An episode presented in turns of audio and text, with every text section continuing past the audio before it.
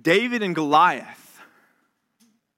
David and Goliath. I don't know if there's a more familiar biblical account than David and Goliath. I mean, pretty much if you go to anyone in our culture, in our society, and you ask them, what's the story of David and Goliath, they're going to at least be able to tell you that it's the story of an underdog in David beating a, a giant in Goliath. In fact, if you were watching the AFC Championship game this past Sunday, you heard Tony Romo and Jim Nantz refer to the matchup between the Jacksonville Jaguars and the New England Patriots as what? David versus Goliath. In fact, he said it four or five times, and it, it stuck out as he was commenting because I, I was studying the text at the time. And, you know, it did have a lot of the markings of a David versus Goliath matchup. You had Blake Bortles versus the, the, the veteran, right, and, and Tom Brady with the five Super Bowl rings. You, had Doug Marrone, who's an unproven head coach, against the wily genius of Bill Belichick. But as much as it, it, had some of the markings of the classic David versus Goliath scenario, I mean, aside from the fact that Goliath won, it was really missing one thing that would have made it a, an, an, accurate David versus Goliath scenario, and that's this. See, our, our culture has pirated this story. Our culture has, has robbed the story of David Goliath from its context in the scriptures and turned it into something that it was never supposed to be. See, in our culture, we hear about David versus Goliath, and everybody cheers for David and gets behind the small guy, gets behind the underdog. And you know, if the giant wins, we all kind of shrug our shoulders and we say, well, they were supposed to win. But if Goliath happens to pull off the upset, well, what we do then is we worship Goliath, or worship, sorry, David. If David pulls off the upset, we worship David. We get all excited about David and we glorify David and we put David on a pedestal and we talk about David's never give up attitude and can't lose mentality and his tenacity and his scrappiness. And we end up making it all about David. Well, the story of David and Goliath has nothing to do with David, really. It's not about an underdog at all, and it's certainly not about giving glory to David. See, the story of David and Goliath, and this is what New England versus Jacksonville was missing on Sunday. The story of David and Goliath is an account of a young man who was zealous for the reputation of God. And because of that, he wasn't about to let anyone, no matter their size, no matter how strong, defy his God. You know, you and I should have that same level of zeal, that same level of passion for the reputation of our Lord. In fact, in that sense, we should all strive to be Davids. Not in the sense that maybe you've heard it preached before hey, dare to be a David and beat the Goliaths in your life. No, that's nonsense. I want us to strive to be Davids this morning in the sense that I want us to strive to have the same concern for the reputation of our God, the same zeal and passion for His name that would cause us to stand up and refuse to allow anyone, anywhere, to defy our God. That's how we can strive to be Davids. Grab your Bibles and open them to 1 Samuel 17. Let's look at what that actually looks like in action for us. 1 Samuel 17 opens with Saul and Israel on the front lines against the Philistines. See, the Philistines have invaded Israelite territory and they've drawn up for battle at the valley of Elah. They've drawn up for battle there and, and they're camped on one side. And here's a picture of the valley of Elah today. They're camped on one side and Israel's camped on the other side. And, and actually, this is taken from the perspective of the region where the Philistines would have been encamped. This is from Azekah. And so the Philistines would have been on the side nearest to us. The Israelite army would have been on the side furthest from us. And they were drawn up to do battle against one another. Well, out from the Philistines one day wanders a, a man who was, was quite noticeable, a man named Goliath, Goliath of Gath. And our text says that Goliath was six cubits in a span. So Goliath was massive, and he was the Philistine champion. You'll see a, a graphic up here. You'll see David's estimated height over on the far left, okay, about five two. Then you've got six, six, six there. Then that blue guy is Shaquille O'Neal. So uh, Shaquille O'Neal is about seven foot one. And then we've got the world's tallest man in recorded history, which is not true because we've got Goliath recorded in history for us. So we've got eight foot 11 there. And then you've got Goliath measuring in at nine foot six. Nine six. He's four, inch, four inches short of a, of a basketball rim. a regulation height basketball rim. I mean, this guy was mammoth. He was enormous. And he comes out and he challenges Israel. And what he does is he challenges Israel to a one on one contest here. Pick up with me in verse 8, if you will. It says, He, Goliath, stood and shouted to the ranks of Israel, Why have you come out to draw up for battle? Am I not a Philistine, and are you not servants of Saul? Choose a man for yourselves, and let him come down to me. If he's able to fight with me and kill me, then we will be your servants. But if I prevail against him and kill him, then you shall be our servants and serve us. And the Philistine said, I defy the ranks of Israel this day. Give me a man that we may fight together. And so there's the charge, there's the challenge. The great champion Goliath, nine foot six, this massive human being who was arrayed in armor that was unlike anything that Israel probably had outside of maybe King Saul at this time. This guy looks impenetrable. He looks like somebody that nobody stands a chance to go up against. And he comes out and he throws out a challenge to Israel. He says, Israel, you send your champion. I'm Philistine's champion. Let's save some, some lives in this. We'll just battle one on one. If you win, we'll be your slaves. If, if I win, you're going to be our slaves.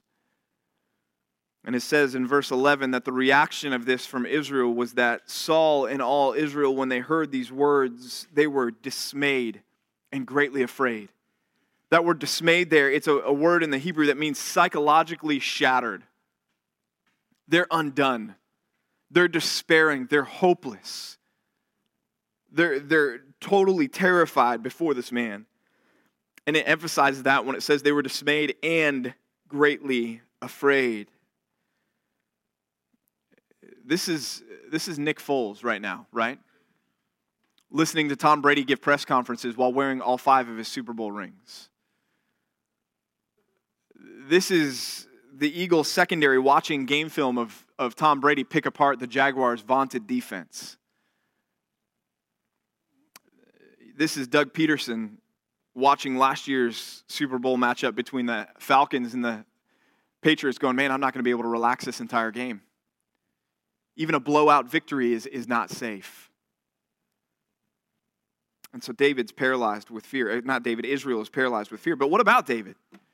Well, David comes on the scene, and, and David's not playing the heart for King Saul right now because King Saul's on the front lines and he's drawn up for battle. And so David's not required at this point in time. So, what is David doing? Well, David's back home with the sheep. We find out in the text that Jesse had sent his three oldest sons to the front line Eliab, Abinadab, and, and, and Shammah. I thought I had all three memorized, and I just dropped the last one. Anyways, three of his oldest sons are, are up at the front lines. David's running back and forth between tending the sheep and taking supplies and provisions up to the front lines. See, the way the army worked at this time was when you were sent out to battle, your family was responsible for providing you with food and the supplies that you needed. So David was making trips back and forth because it had been 40 days, our text says, that Goliath had come out to issue this challenge. 40 days.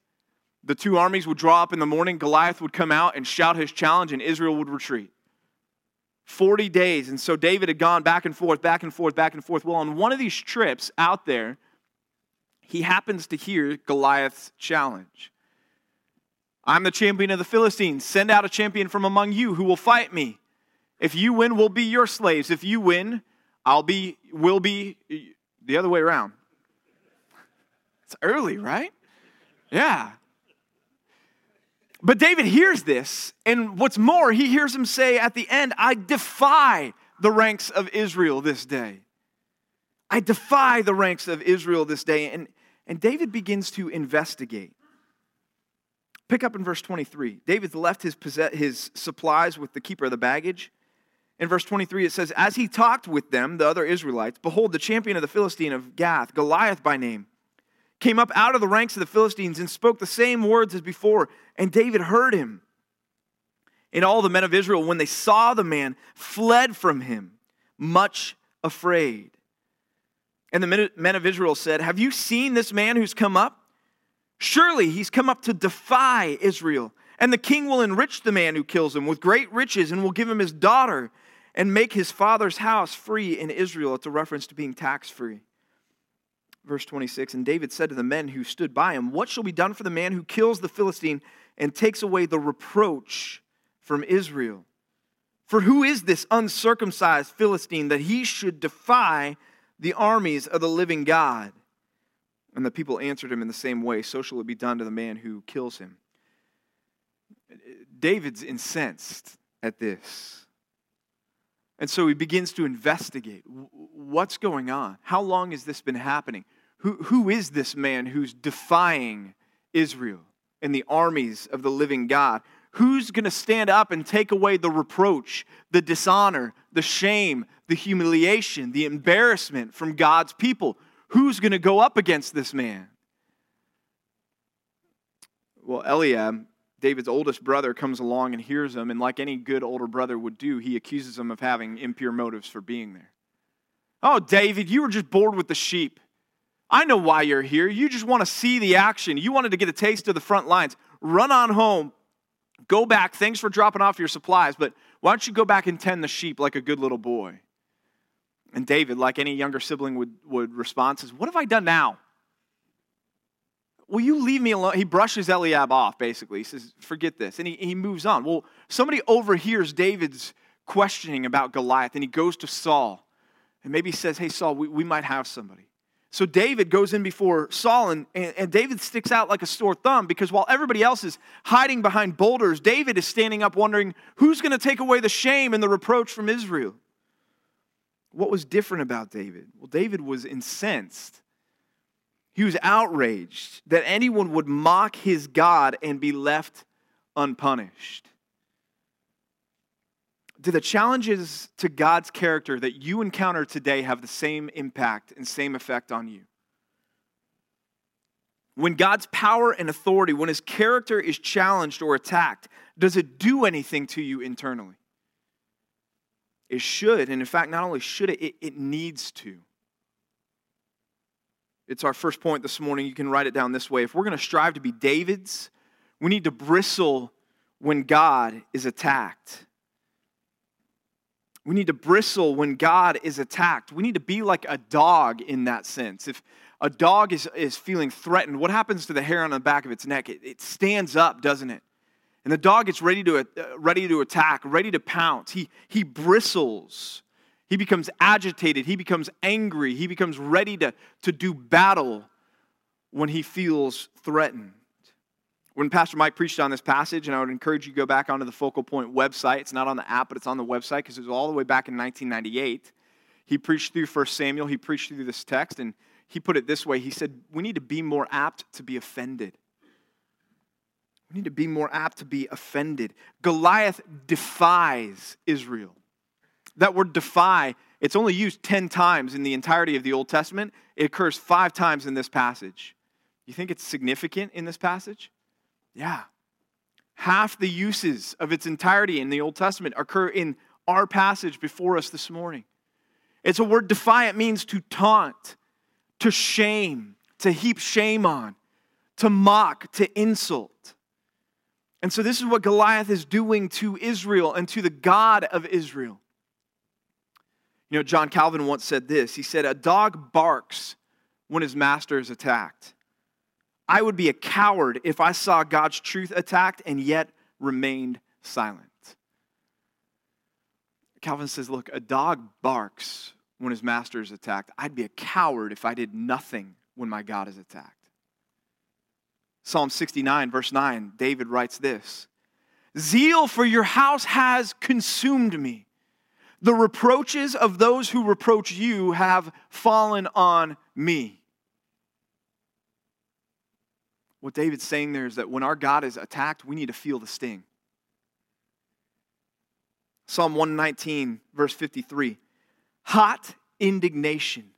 Hot indignation seizes me because of the wicked who forsake your law.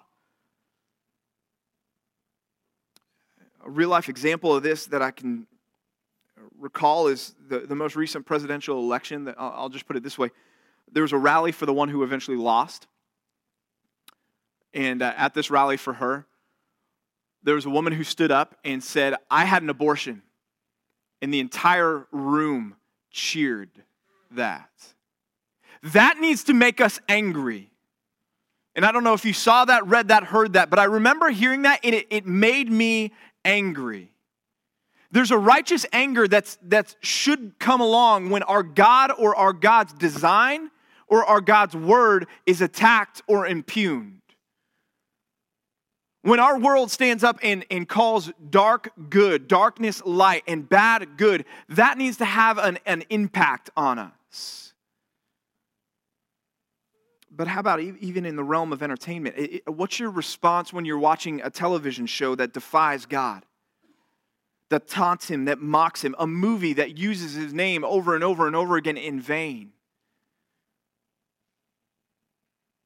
Are you entertained more by the mocking the world's mocking of God than you are offended by it?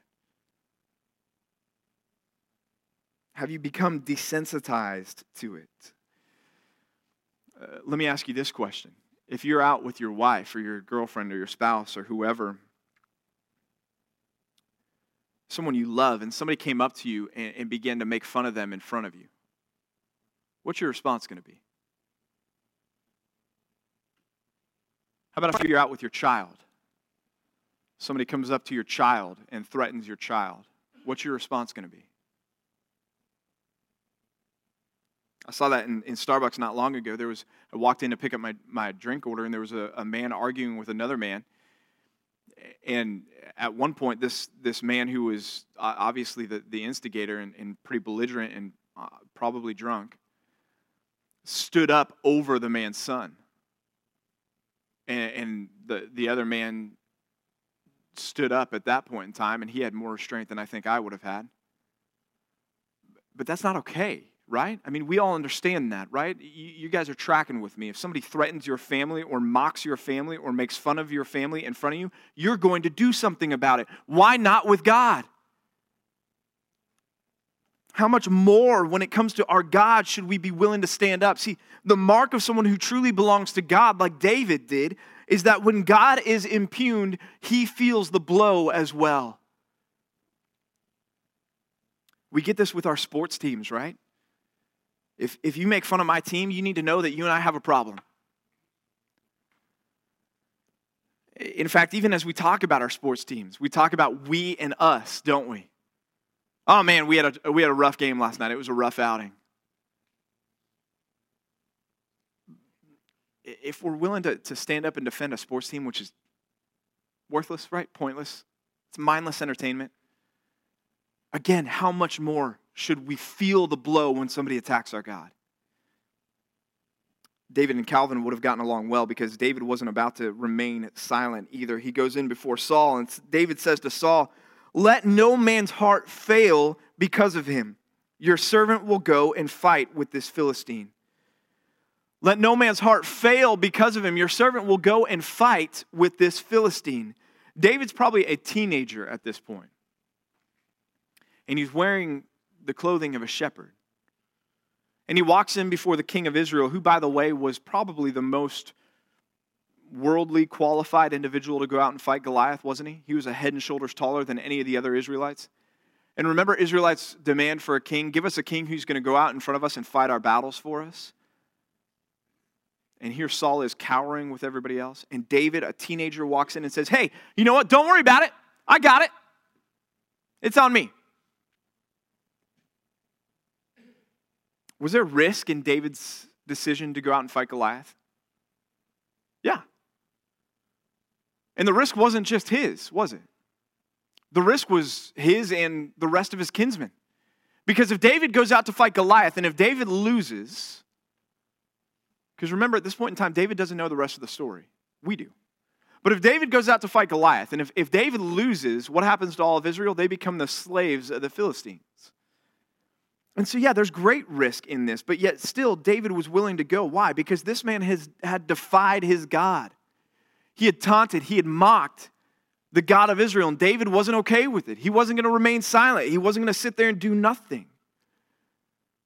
I wonder if we would be so bold. Would we risk that much, or would we play it safe like the rest of the other Israelites, waiting for somebody else to finally step forward and go out to battle for us? Our second point this morning is this if we're going to dare to be David's, if we're going to be David's in this life, We must bristle when God is attacked. And second, we must take action no matter the risk. Take action no matter the risk. Again, Pastor Mike put it this way be willing to risk it all, be ready to fight. Be ready to fight. What holds us back from this? When we are with coworkers who are taking the name of the Lord in vain on a regular basis, when somebody mocks the scriptures, when somebody challenges our God, what holds us back from taking action? I thought of three categories that I think we can classify most of our objections in. Number one is just plain fear.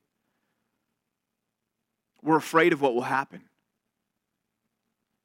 We're afraid of what the people that are mocking God might do to us. Let me suggest the words of Christ to help us correct that mindset. Matthew 10 28. Do not fear those who can kill the body, but cannot kill the soul. Rather, fear him who can destroy both body and soul in hell. Do not fear somebody who all they can do is take your physical life. Fear the one who can take your physical life and condemn you to an eternity in hell on top of that. How about shame? Uh, we don't want to be that guy. We don't want to be the Bible thumper. We don't want to be the, the zealot. We don't want to be the, oh, heaven forbid, the legalist. I think we'd all do well to, to drift a little bit more that direction. In fact, I think we'd all do well to be that guy. Jesus says this in Luke 9 26 Whoever is ashamed of me and my words, of him will the Son of Man be ashamed when he comes in his glory and the glory of the Father and of the holy angels. Wow. Man, whoever's ashamed of Christ, Christ is going to be ashamed of them when he comes back. How about the third category here? Just plain anxiety. Anxiety. We're, we're worried about how it's going to go, we're anxious about it. Philippians 4 6, you guys know this verse. Paul says, Be anxious for what's the next word? Nothing. Would that include standing up to defend our God in the face of those who attack him? Yeah, that falls into that category. Be anxious for nothing. What does he say? Instead, pray. As you're thinking about having that conversation with your coworkers, as you're thinking about having that conversation with maybe your wife uh, about saying, hey, you know that show we've been binge watching together? The more and more I think about it, the more and more I see that it's not honoring to the Lord. It defies Him, it openly mocks Him. We, we, need, to, we need to cut it out. Whatever the, the, the encounter is that you may need to have with somebody about standing up to those who defy and challenge your God, pray. Go before the Lord. Ask for the boldness, the confidence, the wisdom to be able to have those conversations. David was willing to take such a risk. Why? Because his confidence was so high in God. To him, the risk was all but insignificant. Saul protests, but David continues. Verse 34. David said to Saul, Your servant used to keep sheep for his father, and when there came a lion or a bear and took a lamb for the flock, I went after him and struck him and delivered it out of his mouth. And if he arose against me, I caught him by his beard and struck him and killed him. Your servant has struck down both lions and bears, and this uncircumcised Philistine shall be like one of them, for he has defied the armies of the living God. And David said, The Lord who delivered me from the paw of the lion and from the paw of the bear will deliver me from the hand of this Philistine. When David says the word Philistine, you need to hear just the utmost of contempt in that word. For David, it was a derogatory term. I mean, this is a, a, a pathetic excuse for a human being. And David's saying, Look, God has come through for me in the past. He's delivered me from situations that were as dire as this. When a lion or a bear was attacking me, He gave me victory over them. He's going to give me victory over this one as well. You know, sometimes you see the image of David and, and he looks like an, a malnourished street child. David wasn't Eliab. He wasn't as tall as Eliab. He wasn't Saul. But David's no scrawny little punk either. I mean, if he's catching a lion by the beard and killing him, I don't want to meet him in a dark alley. And so David says, Look, Saul, I'm going because God's going to deliver me. He's delivered me in the past, he's going to deliver me again. David's confidence in the Lord made him willing to take on any foe, any obstacle, knowing that God was able to deliver him. Can you think of three other Israelite youth who come along down the road who may have had that same level of confidence? Shadrach, Meshach, and Abednego, right? You remember the story. Nebuchadnezzar calls them in before him after they fail to fall down and worship the golden image. And he says, Clearly, you have a hearing problem. What I said was, when you hear the sound of the music, fall down and worship the golden image, or I'm going to throw you in the fiery furnace. And because I'm such a magnanimous individual and a gracious guy, I'm going to give you a second chance. And what do they say? They say, King, keep your second chance. We don't need to answer you in regard to this, but just so that everybody's clear, we're not going to fall down and worship and throw us in the furnace. Do it if that's what you're going to do. Our God is able to deliver us from the furnace, and He will deliver us from your hand. See, it's the, the same idea. They, they were incensed, they were outraged when their God was attacked with this golden image that went up. And they took action by saying, We're not going to bow down before this image. Because they were confident that the Lord could deliver them. So the question is, do we have the same confidence when we've got again a coworker who uses the Lord's name in vain in conversations with you? Or a family member who openly mocks Christianity, talks about how Christians are narrow minded, intolerant, or one who attacks the Bible as being irrelevant and outdated. Do we sit idly by, or are we willing to stand up and defend our God in the face of those things? See, offense that fails to produce action reveals a lack of faith, a lack of confidence in the Lord. Saul finally agrees and sends David out to fight the giant. And when Goliath sees him coming, he's actually insulted. Verse 41 And the Philistine moved forward and came near to David with his shield bearer in front of him. By the way, that would have been a, a, a full grown man, and the shield would have been as large as the full grown man. That's the type of shield that we're talking about. And this guy's going in front of Goliath, making him even more difficult to attack. The shield bearer in front of him. And when the Philistine looked and saw David, he disdained him, for he was but a youth, ruddy and handsome in appearance. And the Philistine said to David, Am I a dog that you come to me with sticks? And the Philistine cursed David by his gods.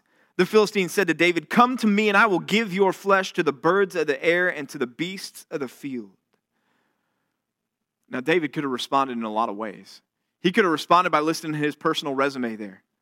Hey, Goliath, let me tell you how many bears I've killed. In fact, oh, look at that. I, I happen to be wearing one of them right now. Hey, Goliath, how many lions have you caught by the beard and killed? Goliath, I'm going to make you just like one of them. I'm strong enough to overcome you. Don't underestimate me. You see, David could have made this personal, but he doesn't. See, even before going into the battle, David demonstrated that he wasn't interested in receiving the glory. And again, this is where we get this story so wrong. The application of David and Goliath isn't go out and be Davids and overcome the Goliaths in your life. That makes it about you and about me. The application of David and Goliath is be David, be outraged, incensed when your God is attacked, and be willing to go to battle to defend his name and his reputation. And as David's about to say, for his glory. He made sure everyone knew who was going to win this battle, and it wasn't David and it wasn't Goliath. Verse 45 David said to the Philistine, Man, this is one of the all time great battlefield speeches right here. You come to me with a sword and a spear and a javelin? I come to you in the name of the Lord of hosts, the God of the armies of Israel, whom you have defied. This day the Lord will deliver you into my hand, and I will strike you down and cut off your head. Notice the order. Hey, Goliath, the Lord's going to give you to me, then I'm going to strike you down and cut off your head. In other words, this battle's done before it even gets started.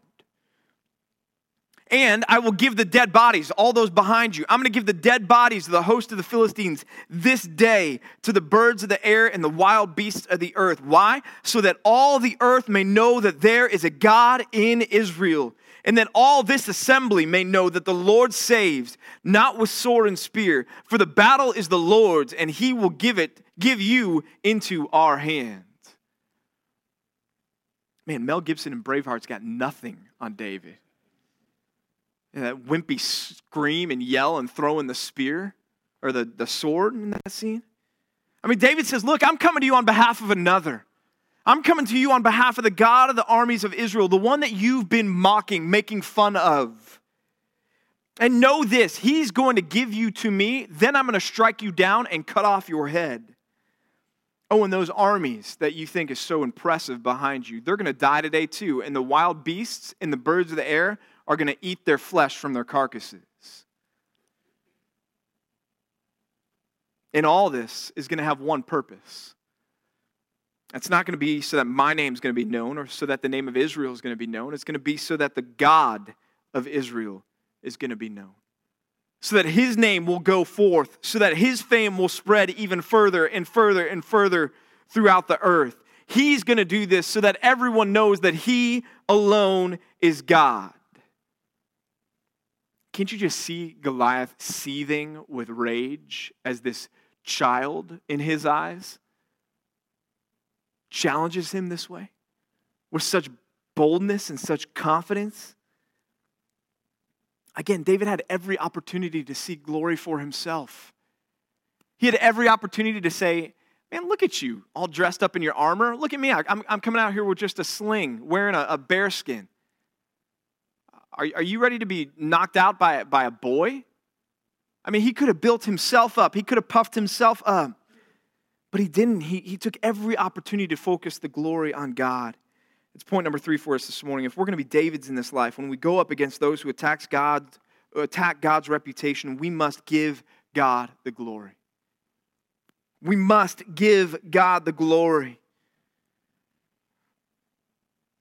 When we take action on behalf of the Lord to the end that his reputation is exalted and not ours. When we confront the defiance of this world, we need to make sure that we leave our egos out of it.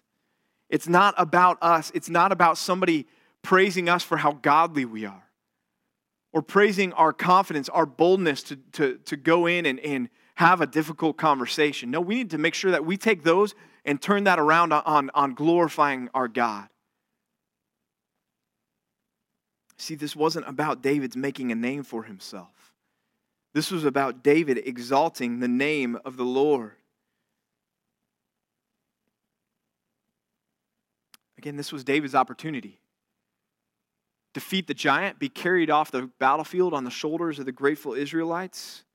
Recruit your groupies who are always going to remember you defeating Goliath. I mean, the, the script was written if he wanted it. Thing is, David didn't want it. He wanted to glorify God.